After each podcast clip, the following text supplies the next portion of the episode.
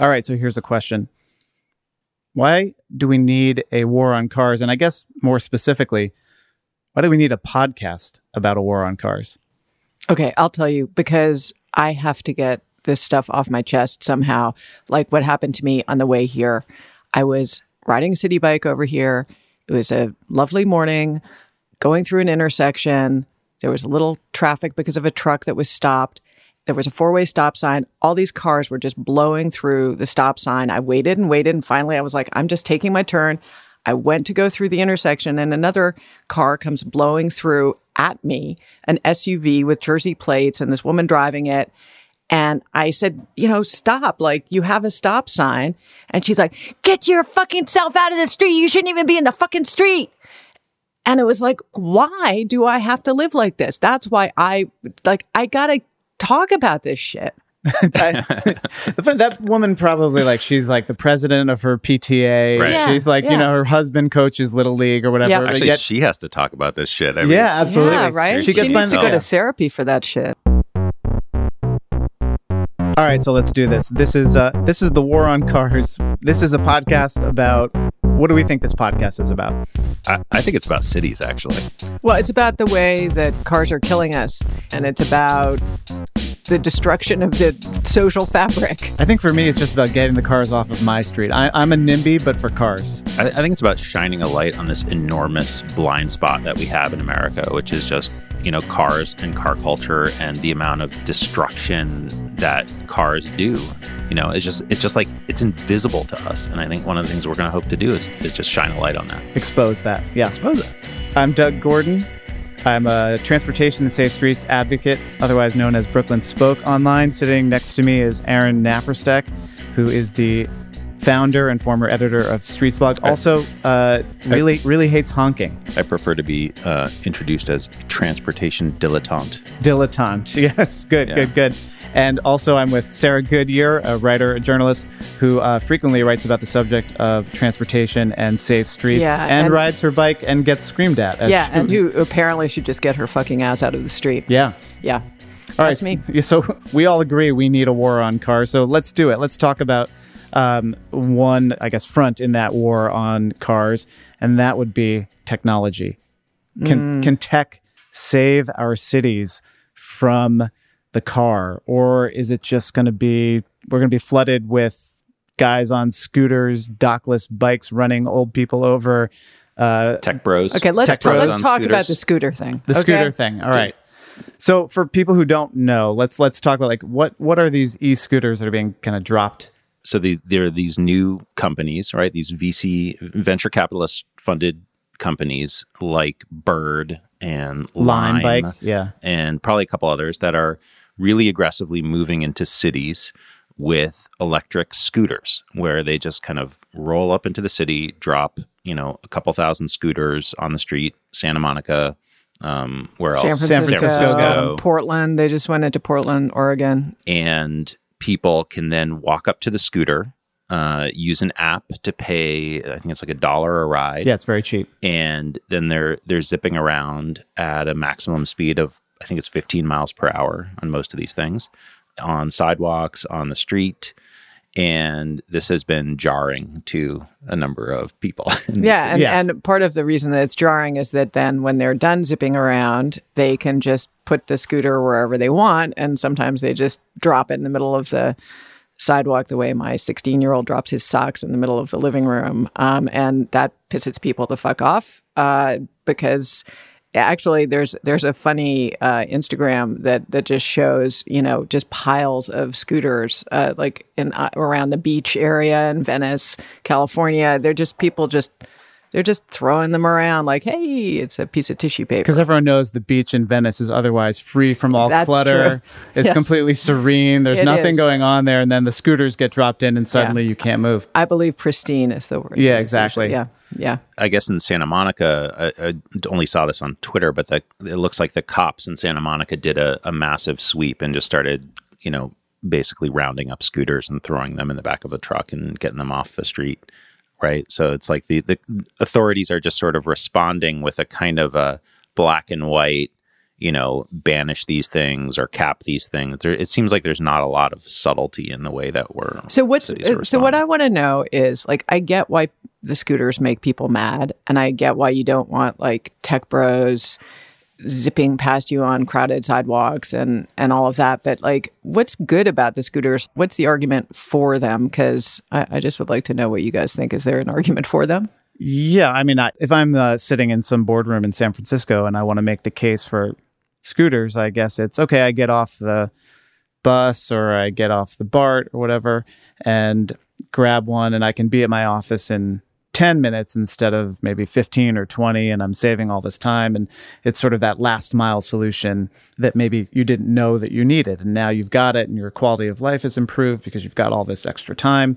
I would assume that that's part of it. I don't you know nobody's going to take this thing and commute 45 minutes to work. That's probably not going to work for people, but I can see that argument. I think with all these things, to the extent that scooters can replace cars and car trips, then they're going to be a good thing in cities. But what seems to be happening now is scooters and these other vehicles are replacing transit trips, yeah. which is becoming problematic for yeah. transit systems. I, I do think there's an element here though when you know you, you walk around the street in new york city now and you can see these like little weird like one-wheeled skateboards and strange electric bikes that are starting to emerge, I do kind of see them as like the little furry mammalian creatures that are popping up around the dinosaurs that are cars. And I, I do imagine a future city in which these small, uh, lightweight, very personal electric vehicles are a really important part of an urban transportation mix. Yeah. So I'm actually pretty happy to see the scooters, scooters, bike shares, all these new experiments that are in a funny way taking advantage of the fact that our streets are just a total free for all. Like they're a chaotic, unregulated free for all and these VCs are exploiting that in a really interesting way to to impose new ideas that city government would never do on on its own. Yeah, I get, I get that. Oh, I'm I, I mean, I think part of the problem is that that we're fighting for these crumbs, right? Especially in the United States. In in other countries, it doesn't seem to cause quite as much controversy when these when these modes come into use because there's more space for people in general. And so here, I think pedestrians feel so squeezed already that having another thing on the street that's going to be impinging on their space. That's like the one of the complaints I've heard is that it's an anti-pedestrian. It feels like an attack on pedestrians. See, I, I I see the scooter thing as much as I find them really fun and you know I use Citi Bike and I use all of these options. I see them as a symbol of total failure on the part of civic government. I see them basically as the government it, now certainly some governments are saying like nope, we don't want them here. We're putting a cap on them. We're you know, rounding them up like you said. But I see these mayors and governors and, and city council people saying our budgets are really stretched thin. Uh, we can't dare suggest that we raise taxes on anyone or, or, or charge people to drive, which we could then use to fund transit. So, hey, you know, Elon Musk, why don't you come on over yeah. here with your gazillions of dollars and, you know, dig a tunnel or, you know, uh, Uber, can you just drop like a bazillion self driving buses that will carry 20 people? uh, into our cities, and and they're never going to be a solution for the fact that one subway car in New York City carries thousands of people and one subway line carries hundreds of thousands of people every day. Yeah. And you know, so the scooters are great. I think they're fun. Like I said, I would use one. I have used them. But you know, the guy who's coming in from Canarsie on the L train, he's not getting on a scooter to get to his job near, say, Grand Central. He's yeah. not doing that. And I so as much as I think they're fun and represent this amazing kind of front uh, on the war on cars, I, I see it as a symbol of the failure of American civic government to provide for its people. Yeah, because they're just not willing to expend the political capital to make these things happen. And that's despite the fact that polls show that people in the United States want more investment in public transportation. So, you know, they they don't give a shit about those people because they're not politically powerful. And the exact people who need public transportation the most are the ones with the least power. And then somebody like Elon Musk comes in to a city like Chicago, for instance, and he's like, Oh, I can build you a thing that gets you to the airport in 12 minutes and I'll do it all with my own money and you won't even have to worry about it. It's going to be great. Who believes that I mean, that's going to actually so, happen? So right. So I think an important problem that a thing that comes up in this in this discussion of tech and transportation in cities is that you've got a set of projects and ideas and products that are frankly currently just like a fantasy. They're just sci-fi. Yeah. So Elon Musk Hyperloop that is science fiction. That doesn't exist. There is no. Yeah, but Rahm there's Emanuel vi- is standing right. there with him But no, no, wait. like- so so there's that. So there's there's there's robot cars. There's Hyperloop. There's like the flying train that I saw the other day. Yeah, there's yeah. the straddle bus. I missed there's that. this there's this crazy, you know, the flying train. It was like this nutty like airplane attached to a train track. Oh, yeah. You know that Yeah, you sure. with, with like that like lift itself with um drone propellers. Anyways, so there's this whole realm of fantasy projects that people are getting totally obsessed with, and even mayors are, as you know, like standing up there with Elon Musk, being like, "We're going to have a hyperloop to the to- instead of just fixing the blue line, which Yeah. is whenever I'm in Chicago, I take the subway, and Right, it would yeah. be nice if it were faster, you know." or, or building another subway line, another Right, L that right. could get there Go- from a different go to more places. Yeah, exactly. So they have, you know, but then there's a set of projects that are a set of tech VC funded tech projects that are happening now that are real and are actually transforming our cities in a radical way that seem to get less attention than the Elon For Musk instance? projects. For instance, e-scooters, you know, for instance, bike share, for instance, car share. I mean like car2go is a radical technology that makes it possible in a city to have access to a car with there being fewer cars potentially on the street. Yeah, are- but you know, here's the thing. It's like I just came back from Europe, and uh, yes, I'm going to be that irritating person who just came back from Europe and said, like, guess what? The public transportation systems work in Europe because though I was in three different countries, including one that's a lot less rich than the United States, which is Spain, and in every city I went to. The trains came every four to five minutes when the countdown clock said right, they there's were no coming. radical new technology right. necessary. And Right. they have all that other stuff. And they have car sharing. And they have ferries. And they have scooters. And they have mm, a dockless bike share and docked bike share. and, they have all of and those they things. have fewer private cars. That's I mean, the Right, big thing, yeah. because they have a public transportation system that works, and we're not. I believe that we will never get cars out of here with little scooters and that kind of stuff. We need to have a public transportation system that works, and until we can get that, Okay, but see, I think I can't I expect people I- to just ride around on scooters. I think that's not true in the United States, though. I like, look, like we've all been plugging away for a good 15 years as like livable streets advocates or journalists in various ways, right? We've been like covering this stuff, and like even like going to meetings and doing activism. And, you know, we can fight for like 24 months to get two white stripes painted on the street as a bike lane like go through all the public processes get yelled at like lobby our you know government officials. Meanwhile like these companies can roll in because the united states is so fucking you know like subservient to corporate interests and private power.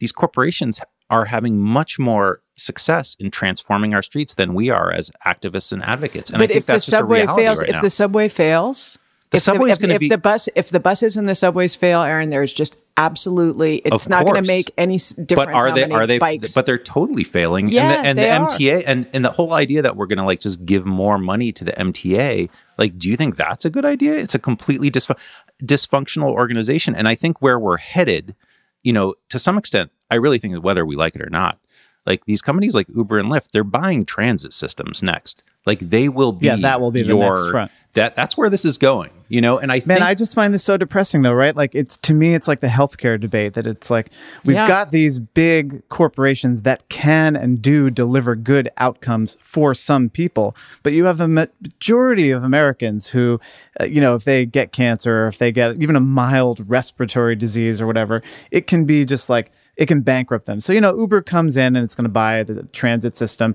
And now suddenly instead of 275 or a discounted pass that you get from uh, City Hall because uh, they fund fares for low income people, it's suddenly $4, you know, and they have to answer not to me, the person who takes it, but to a boardroom of venture capitalists located in some other city that's not but who here. does the mta answer for now Well, but They that's the, that's the thing. It's like what we're, the stuff we're talking about, the solutions that we need to fix this stuff are so not sexy. Okay, make the buses go faster. Okay, reform the MTA or abolish it and have it go somewhere else. These aren't sexy things, but then you dangle these baubles, these shiny mm-hmm. things in front of the press, like a bus that has a panda face on the front. And suddenly it's like, can panda face buses save our cities? Yeah, exactly, You know, and that's really frustrating. yeah, because that to, gets to clicks. I mean, Yeah. having written these things myself, like you know, yeah, you get clicks with does Yeah. a Um, to me, it's like you, you watch television in, in, in Europe, and you know what you don't see are pharmaceutical ads. Yeah. You know, you don't see that, uh, but here you do. And to me, it's very similar. It's like we're all and just it's the education system. Exactly. It's the same thing with the education system. Yeah. Oh, look, you know, charter schools can like de- deliver good results for kids in the inner cities, and then it's a great excuse for politicians to say like, oh, you know, look at this. We can. We don't have to spend money on on the education system. Are we just going to dismantle the public realm of our of our society and in favor of privatizing everything from prisons to transportation? I, you know, maybe we are, but like, I don't think it's going to work. I don't think it's going to result in a humane society. But look, I mean, it's interesting to me that a lot of the people who are now going over to these VC backed, you know, urban mobility companies are actually people who were sort of stars in the livable streets world about three, four, or five years ago. So Caroline Samponaro now runs Yep. all of the formerly Like- of transportation alternatives Yeah. here in New York City. she runs the the bike program at Lyft. Um, Scott Kubly, who is the star DOT commissioner in Seattle. Yeah, but I still find Is- it a little depressing. depressed. he Like I'm gonna, He's I'm gonna play the dev- devil's advocate of like, okay, but like all these former Obama officials are now like run working at healthcare Yeah. companies, No, but so and my- predatory Right. lending So companies. You know, like I'm not, and I love all these people that you're mentioning, and I think they, w- I, I'm glad they're fighting the good fight, kind of, you know, in this territory. But there is part of me that, you know, look, it's not either we go full blown like every piece of transit is socialized or we go full market solutions somewhere in the middle is, is healthy but um, it, there is part of me that's like this we are heading down this road like i think sarah was like- alluding to or like you're going to take your Uber bus to your uh, Lime scooter to visit your friend in the like you know I honestly don't. I SunTrust don't, I don't care hospital. who runs the bus. I literally do not care who runs the Well, bus okay. as long as it runs. Like if there were, I just want a bus that runs every five minutes Yeah, but down the, my local what avenue. If, what if that bus company, Uber or whoever buys it, says, "Okay, our shares are down three percent uh, this week, and uh, you know uh, Peter Thiel, our biggest investor, is really upset that uh, that his uh, stock has tanked by a billion dollars. So you know what we got to do." Uh, that fare for your bus that was three dollars now it's we got to raise it to six dollars. right. Well, that's what they're going to do to we shut out? Yeah. Or Who do we or shut out? what if what you know what kind of uh, you know restrictions on the type of people who are going to be able to ride the bus? Like what does that mean for you know people with are all of these things going to be fully ADA compliant? Or what if a homeless person gets on the bus and smells and the you know? MTA. Well, the MTA okay, is I mean- with ADA compliance. All right, so so you think it would be better than the MTA? No, mean, I, I, guess- Uh, don't. I don't know that. But look, I'm just saying, like we have such a failed system right now, and the most exciting and transformative thing that's happening is actually happening in this realm of VC-backed urban mobility services, which are also massively fucking up cities by like adding more cars. So there, there's huge problems. But what I'm saying, and what I think like we often fail to do with this stuff, is we should just let we should leverage them. Like that is where like the energy and the money is. Um, Uber is about to put a million dollars into advocacy for congestion pricing, which is a you know it's a policy that is desperately needed in New York and other cities that advocates have been fighting you know 20 plus years to try to get some form of um, and have been completely unsuccessful. And I think we need big corporate power to start fighting for these kinds of policies. And we need to channel that energy and money in the right direction. And it's one of the things that's been missing is like we don't have Albany, you know, state capitals, state legislatures. Y- you kind of have to bribe them. They're corrupt, shitty political bodies that that are imposing their will on cities. And it's actually pretty easy sometimes to get them to do what you want. You just bribe them, and and a company like Uber can probably do that. Yeah. yeah. How I much mean- is it going to cost? Just mean, tell us. And and to play the other side of it too, I think that part of the the good thing about this stuff that's happening as it's happening right now is that it's getting people to start saying like, oh, so the you know 20 scooters can fit in the space of one car. And sure, it was a private company that put them there, but at least now we're starting to say our streets can be used for different things and we need to start fixing them. So there is that side of it that I think uh, these private companies are forcing the government's hand to say, hey, wait a minute, that one person who has their car on the street and they move it twice a week for alternate side parking or to make a run to the grocery store once every couple of weeks, that's not great use for that space. We can use it to a much better effect and help more people. Yeah, so that part of me is like, great. I've been Yeah. trying to, you know, it took me two, almost two years to get bike parking for eight bicycles at my daughter's school. Almost two years. It was Right. a ridiculous process. But yeah, like if if Lime or Uber came along and said we want like a branded uh, place where we can park our dockless bikes, that would probably happen in two weeks. Yeah, and uh, the other thing is it it's helping people to see the street differently. That's like that, you know, That's it's huge, it's yes. it's actually like illuminating some of these issues and making people aware of stuff that they had no awareness of before. But I guess I'm still skeptical that it's going to add up. And as you know, like Elon Musk implodes or whatever, or you know what happens All these, when a lot when of these, these VC backed companies are going to implode. yeah, they're, gonna running on VC then- money, right? right and now. then like what what's left, you know, that then degraded transit systems for sure. right and Stranded and stranded people. people who have become dependent on forms of transportation that just vanish overnight and and then no and one or two companies like Uber and Lyft, and they'll own all of the stuff.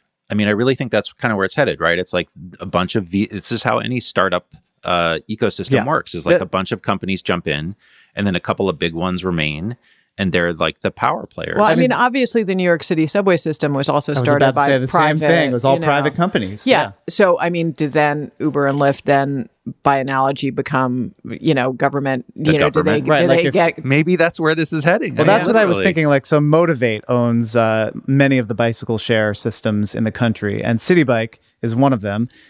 Let's say Motivate went out of business tomorrow, and now there are still 10, 12,000 bicycles that people are really dependent on for their commutes now. They've Yeah. become part of the fabric of New York City. Do those get taken over by the city and just become Well, Lyft- socialized? well, And- Lyft owns or well, Li- now, you know, but let's say let's say that like Lyft, everybody, they all go out of business. Does the city say, "Hey, wait, we see this as a public good, and we take this on, and we throw tax big to dollars at it"? fail. Right? Maybe. Do we? Yeah. Do we? Do we bail out the bicycle Yeah. share? Com- is that where this is headed? The thing that I think about a lot with advocates is like we we have this, and especially I think people on the left maybe do this more, where we have this kind of you know. Ah, everybody does this. You you have this response where you see kind of like Uber coming into the city and adding more car traffic, but also you know having an appealing service that people, at least people with money, seem to like, and they use it. And we sort of decide, okay, you know, this is bad. We need to regulate Uber. You know, we need to like put a cap on this. We need to stop this. And I'm hoping we can come to some place where there's a more holistic view or like, okay, Uber is putting more cars on the street. The problem is more cars on the street. We need to cap. We need some sort of limit. Like New York City, city, big cities in general have a there, there has to be some limit to the number of cars a city can hold. And when I look at my street, I'm much more worried about the cars that I see, the private cars that I see parked at the curbside all day, all week, maybe moving like once a week, basically sitting there for 95% of the time, hogging up street space that could be used for dedicated bike lanes, could be used for dedicated bus lanes. And what I'd like to do is I'd like to start getting these companies like Uber uh, to start to fund, like take money from those guys to fund the stuff that we really need in cities, which is better biking, better buses, better walking. It just has to be done in a way be- that is, if that is done, it has to be done in a way that's sensitive to the idea that they are not going to invest in places where they don't see customers.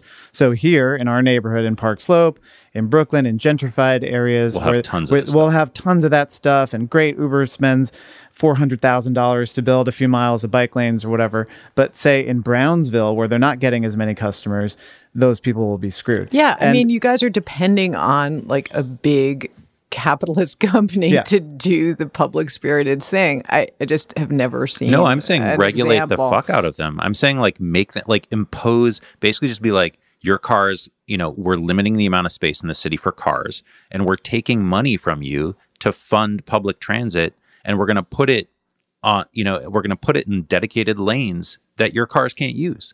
And that's going to be the, and and you know you're gonna have to I'd pay your workers see- properly, Let's, and let's watch Bill De Blasio and and and Andrew the Cuomo fight problem, over right? that. Like you know, I just I don't. none of those guys are gonna. But this is the thing: is like There's no political also, will. But also, there's no ad. I don't feel like we're advocating for this stuff to happen. Like our advocacy community, like we don't really know what policies to push for yet, except for just like Uber's bad. Fucking get them out of the city. Like they're Right. bad capitalist traffic congestors. Get them out. So that's what the war on cars is for. I mean, that's partly what we want to do here, right? Is to advocate for better policies and and for like Figure out how to and make also this work. and to get deeper than the ooh shiny look at these scooters rolling Exactly. around but to really talk about what does it mean when uh, yeah the tech bros are rolling around your city on scooters but meanwhile people who live 30 40 minutes outside the city are stranded on a subway platform because there's a meltdown and a signal failure and they can't get to work so They need the hyperloop. they get they're just obviously. No, no, no. But like our the future of our cities, the future of the economy of our nation depends on us making the right decisions now, and that's why what we're talking about here is important, and that's why I care about doing this. And I think Sarah, that is a, a great way to sum it up and say that is why we need a, a war on cars and why we need perhaps this podcast. I mean, the way that we were actually at war with each other, I was almost going to say we should take this outside, really shows. Really? uh, Is it well, we're three like we're three mostly like-minded people, and even we can't really agree on the best tactic, the best way to True. do this. All right, so this has been the war on cars. Just We'll- the just the first battle in the war. this the the first the first this is the Lexington and Concord of the These are war the on opening cars. shots, man. exactly. This has been the war on cars. Uh, I'm Doug Gordon. I'm Aaron Naparstek. And I'm Sarah Goodyear. We are produced by Curtis Fox, and the music you're hearing is by Nathaniel Goodyear. Thanks very much. We'll be back with more.